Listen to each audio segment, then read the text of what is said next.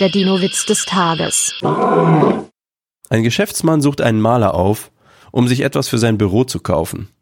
Interessiert betrachtet er ein Bild, das von der Größe her gut passen würde. Was stellt das dar? fragt er. Der Künstler antwortet, grasfressende Dinosaurier beim Dinner. Aber ich kann gar kein Gras erkennen.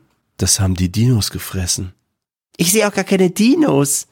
Was sollen die denn auch da, wenn gar kein Gras mehr wächst? Der Dino-Witz des Tages ist eine Teenager-6-Beichte-Produktion aus dem Jahr 2023.